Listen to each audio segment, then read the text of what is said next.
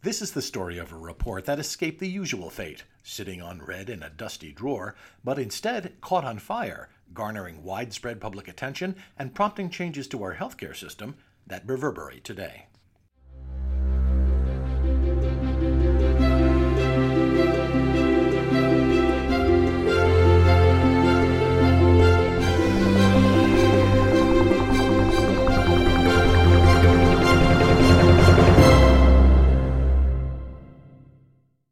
Welcome to Advancing Health, a podcast from the American Hospital Association.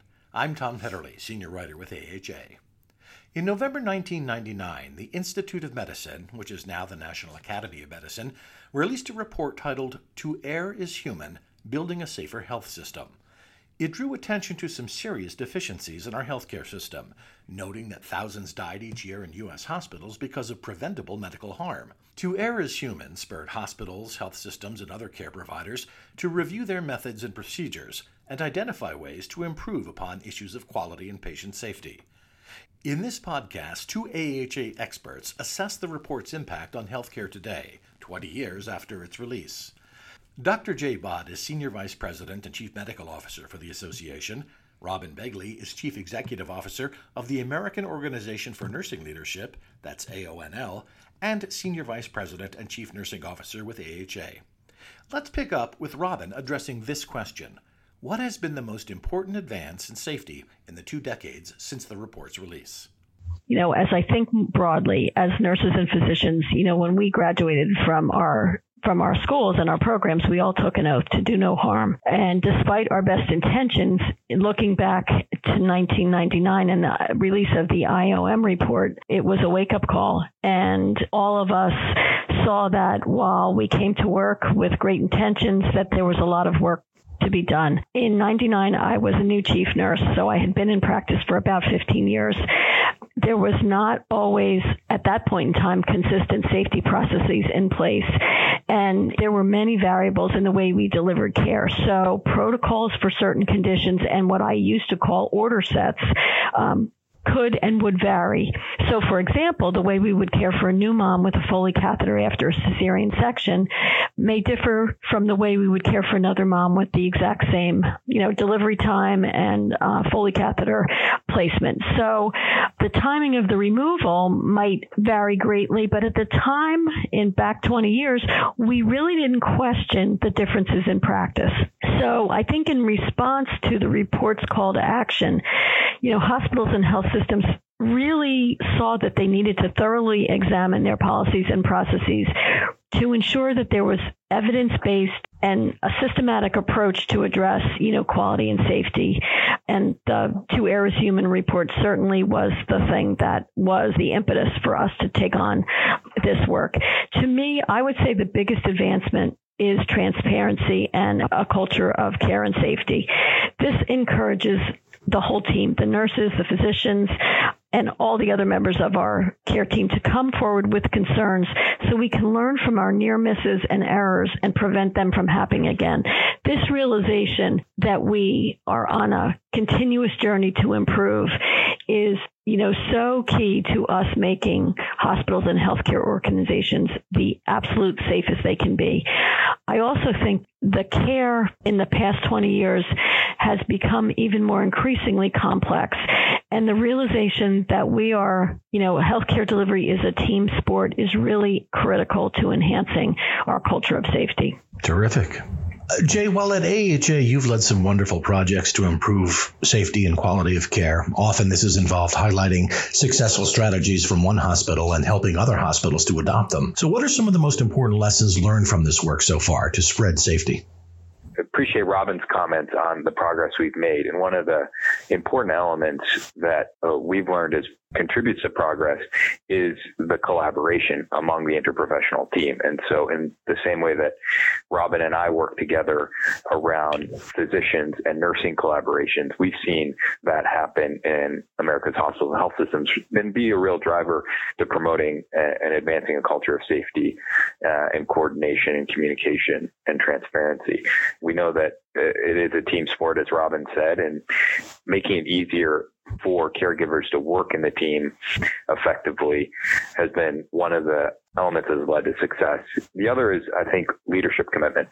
And we've seen from our hospital and health system leaders, they are really doubling down on efforts related to high reliability and a culture of safety. And we're seeing this by investments being made, by organizations and efforts related to this by a whole set of teams that have been asked to come together around this, the prominence that it's played in board discussions. And so you see board committees related to quality and safety, as well as uh, the work that's being done to learn from near misses and mortalities that may have happened. And we know that one avoidable harm is one too many and more works to be done. So I think some of these collaborative efforts have further reduced infections, including sepsis, which is a, a, challenging issue, the responsible reduction of the use of opioids to protect patients from potential addiction, as well as reducing the use of antibiotics to preserve their effectiveness against deadly diseases. And we've seen just uh, the work on antibiotic stewardship in partnership with the CDC really uh, help the field adopt some of the core elements of a process to improve stewardship. And we've also, through our Equity of Care campaign, working to address the persistent disparities in care by connecting quality and safety efforts to the issues related to equity and care. And so whether it's um, language translation services being part of the safety huddle or looking systematically at the data across a period of time on a set of clinical issues, we're seeing real uh, strides made in reducing uh, uh, inequities in care. And then our field is partnering with other stakeholders to redouble efforts related to better health for mothers and babies um, from the first days of pregnancy through the postpartum period you know, and I, I would say that one of the areas uh, that's really seen an impact is catheter associated urinary tract infections and catheter associated bloodstream infections. Yale uh, New Haven is uh, one example, uh, and there are many others across the country where the rates of catheter based infection have decreased by up to 81%. And so the approach has challenged uh, interdisciplinary norms and to create a culture shift. A program was shaped to promote shared accountability rather than assign blame. And so I think that's one of the approaches that certainly helped. The other is TeamSTEPPS, which the AHA has been active in advancing. And in this effort, we're, we're impacting communication and coordination. And there's evidence uh, that has shown TeamSTEPPS to be an appropriate and impactful effort uh, related to quality. And I would say, as I mentioned earlier, our work on the hospital engagement network uh, and hospital improvement innovation network in partnership with CMS has really been impactful in reducing errors, saving lives, and, and most importantly, um, taking costs out of the system in terms of putting that back into the system for further investment in quality and safety. And then our most recent approach to the care of older adults, our age friendly health systems initiative, now that started with uh, 26 pioneer sites of care in five health system organizations, Ascension, Trinity, Kaiser, Providence, St. Joseph, and Arundel has uh, expanded to 350 sites of care, 42 states, and that we're seeing really incredible results on reducing delirium and dementia, improving mobility, reducing medication side effects uh, and adverse events, and incorporating the patient and family's perspectives into the care plan. So I think a lot has been done. We're learning from this, and we're continuing to move the needle and advance our effort. Based on your conversations with safety leaders from across the country, what critical changes do they believe uh, should be made right now to improve patient safety? So I think that one of the challenges is that the health systems uh, and hospitals are being asked to transform while performing. And so this notion of how do we continue to do the important work of caring and delivering care across settings while also transforming to meet the evolving dynamics of today and the future.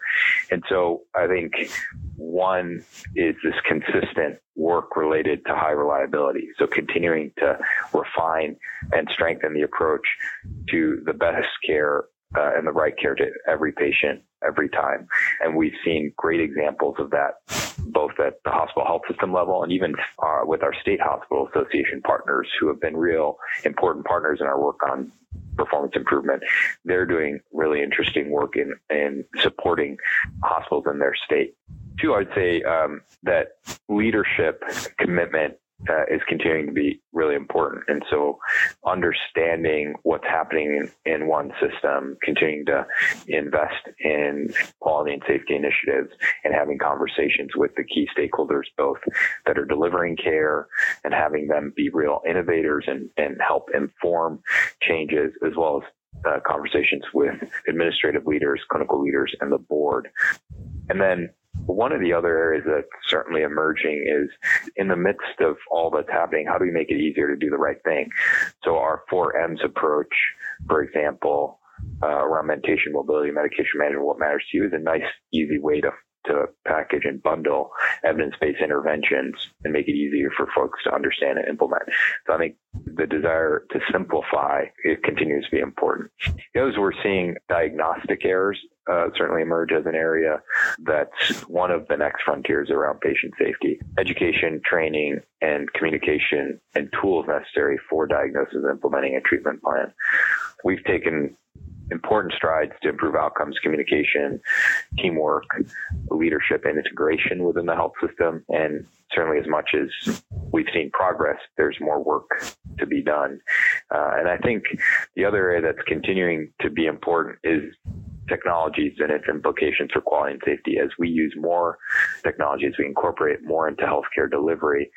We have to be mindful of both cyber risk, data that might be incorrect, malfunctions, and then you know thinking about the output of technology without putting it through the filter lens for whether it makes sense. So we've seen recently, certainly how algorithms that are used for predicting risk or outcomes um, are biased. And so we need to be mindful and certainly our compassion, our empathy, our humanity will never not be needed in healthcare and improving quality and safety. And so I think it comes back to, you know, what Robyn said is we've taken an oath as caregivers and uh, important for us to not only continue to uh, deliver on that oath, but partner with hospital health system leaders and our patients, families, and communities to make the next 20 years even better.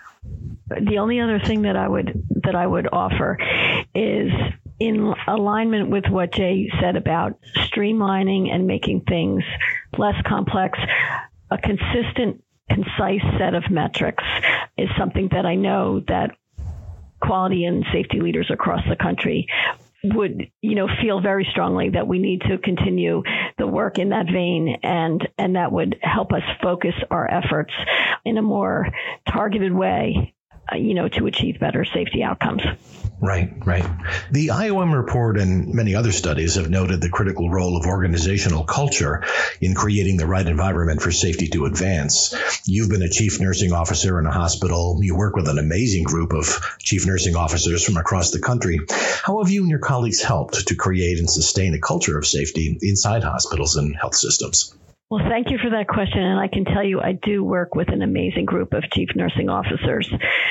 I think we, you know, we have scorecards, dashboards. You know, we are driven by the data, but the most impact to our nurse leaders and to our clinical nurses is when we tell a story alongside of sharing the data. So I would say that the story is the story here. As nurses, and as physicians, we are all in it to improve the health of our patient, our community. So to hear about the consequences of our actions, you know, whether they be positive, and most times, you know, we hope that's the case, or if they're negative, that really has, you know, telling that story has the most impact on nurses, physicians, and the rest of the team. So I think it's important for us to share patient stories, but it has most impact when the patients themselves tell their stories. Um, and in many healthcare organizations across the country, that is certainly part of the quality and safety committees where they do invite you know, former patients in and families to share stories so they can learn. And it has a real big impact. And again, that word impact on our efforts, promoting safety and, you know, rigorously examining where we can be improving. There are robust patient family advisory committees in many organizations, and there's other stakeholder involvement opportunities. And these are ways that healthcare leaders get close to the voice of the patient. I would just add to uh. Robyn's wonderful comments uh, a few more elements and, and, double down on the notion that the voice of patients and families in care redesign and in quality and safety is critically important. And I, I think we're seeing really strengthening of patient family advisory committees. We're seeing those with lived experience really play an important role in, uh, in informing improvements. And then the other two elements I say for now and in the future is to achieve system safety, we must apply human factors engineering and design principles.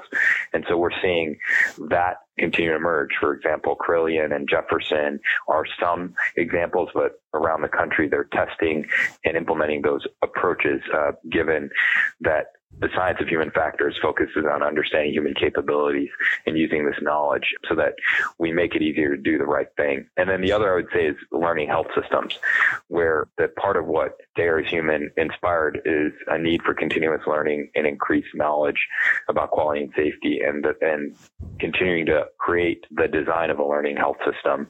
And so encouraging voluntary reporting uh, of errors and hazardous conditions, a non-punitive environment for reporting, shared responsibility and collaboration across teams and disciplines, and establishing consistent, reliable mechanisms for learning and, de- and developing and implementing solutions from that learning to improve quality and safety. Right. You know, so, so far we've been talking at length about improving patient safety and the strides made in the last uh, two decades. But there is another another side to the coin, and that is the um, healthcare workforce safety. Well, I know you've both been active in efforts to improve that. So, a two part question here: In what ways do you think healthcare worker safety and patient safety are related? And second, what are the next steps that should be taken to better ensure the safety of both patients and healthcare providers? We can't look at patient safety in isolation of workforce safety. They are inextricably, you know, connected. So let's take infection prevention, for example. We use what is known as bundles to care for patients. And as most of um, healthcare is aware, a bundle is a structured way of improving the processes of care and patient outcomes. Usually three to five straightforward actions. They're evidence based that, when performed collectively and reliably, have been proven to improve patient outcomes. So, adhering to the process steps in the bundle, for example, when we're taking care of a patient with a central line, this not only protects the healthcare worker, but also protects the patient from infection. So, really, it's very bidirectional. Another unfortunate issue, safety issue, both from a patient and a workforce perspective that is facing communities across the country is the prevalence of violence. So it is important for us to address workplace violence prevention, um, and that really includes both for our patients and providers. I think that one thing missing is a consistent definition of the continuum of violence, everything from incivility to physical assault. And we aren't consistent in how we measure this. So, um, HA has a very strong program, Hospitals Against Violence, where we are advancing this work. Uh, healthcare leaders are identifying best practices for protecting our patients in the workforce and making sure that we are you know, we are publishing these best practices and sharing them and, you know, strategies for mitigating violence. You know, two more small examples that I can think of from this perspective, you know, you know, the question of should we be alerting the healthcare team through the electronic health record is one activity that we could be taking. And also, um, I don't know of any organization that does not have a plan either already developed or underway around workforce and workplace workplace safety. So I think those are, you know, two ideas that um, we are seeing lots of work on as we look across the country. And um, I'm sure my colleague, Dr. Bhatt, has some additional thoughts in this area. thank you, Dr. Begley. I echo what Robyn has shared, and I'll just add a couple other comments. Hospitals and health systems depend on compassionate, skilled, trained, and de- dedicated men and women to support and carry out the mission of caring for people. And as a result, we view the safety and well-being of hospital employees as a top priority.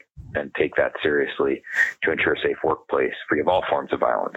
And so this issue related to worker safety and workplace safety is critically important because if we don't have that, then we can't deliver on the care that our patients, families, and communities deserve. And so we've taken on this issue and, and to support hospitals' efforts, develop tools and resources to help combat violence within the hospital and the community. And we'll continue to do more in this regard. And over the last year, I've been involved in our collaboration with many uh, stakeholder organizations, including government organizations working on quality and safety through the National Steering Committee for Patient Safety. And in that conversation, we've talked about uh, workplace violence prevention, workplace safety. And uh, I think that that coordination will continue to help advance this issue and the interventions that Robyn talked about um, are important uh, to continue to scale. The others are working on training the team that works at hospitals health systems on verbal de-escalation along with what to do in terms of active shooter security incidents and doing that with some regularity we're seeing that there's also the connection to resilience and well-being that clinicians often are impacted as second victims because of the trauma that ensues as a result of an incident or a death. And so I think helping build the capabilities for, for continued resilience and well-being will help keep our caregivers prepared and um, alert in terms of situations that might turn into unfortunate incidents, but actually be able to intervene early uh, and prevent them. And so I think um, we're really excited about the work that we're doing in this area and, and certainly more work to be done. This is a really important focus for today and, and into the future. Thank you so much for your time today and sharing your, your expertise with uh, our Advancing Health listeners. Thank you. My pleasure. Thank you. It's uh, my pleasure to be with you as well.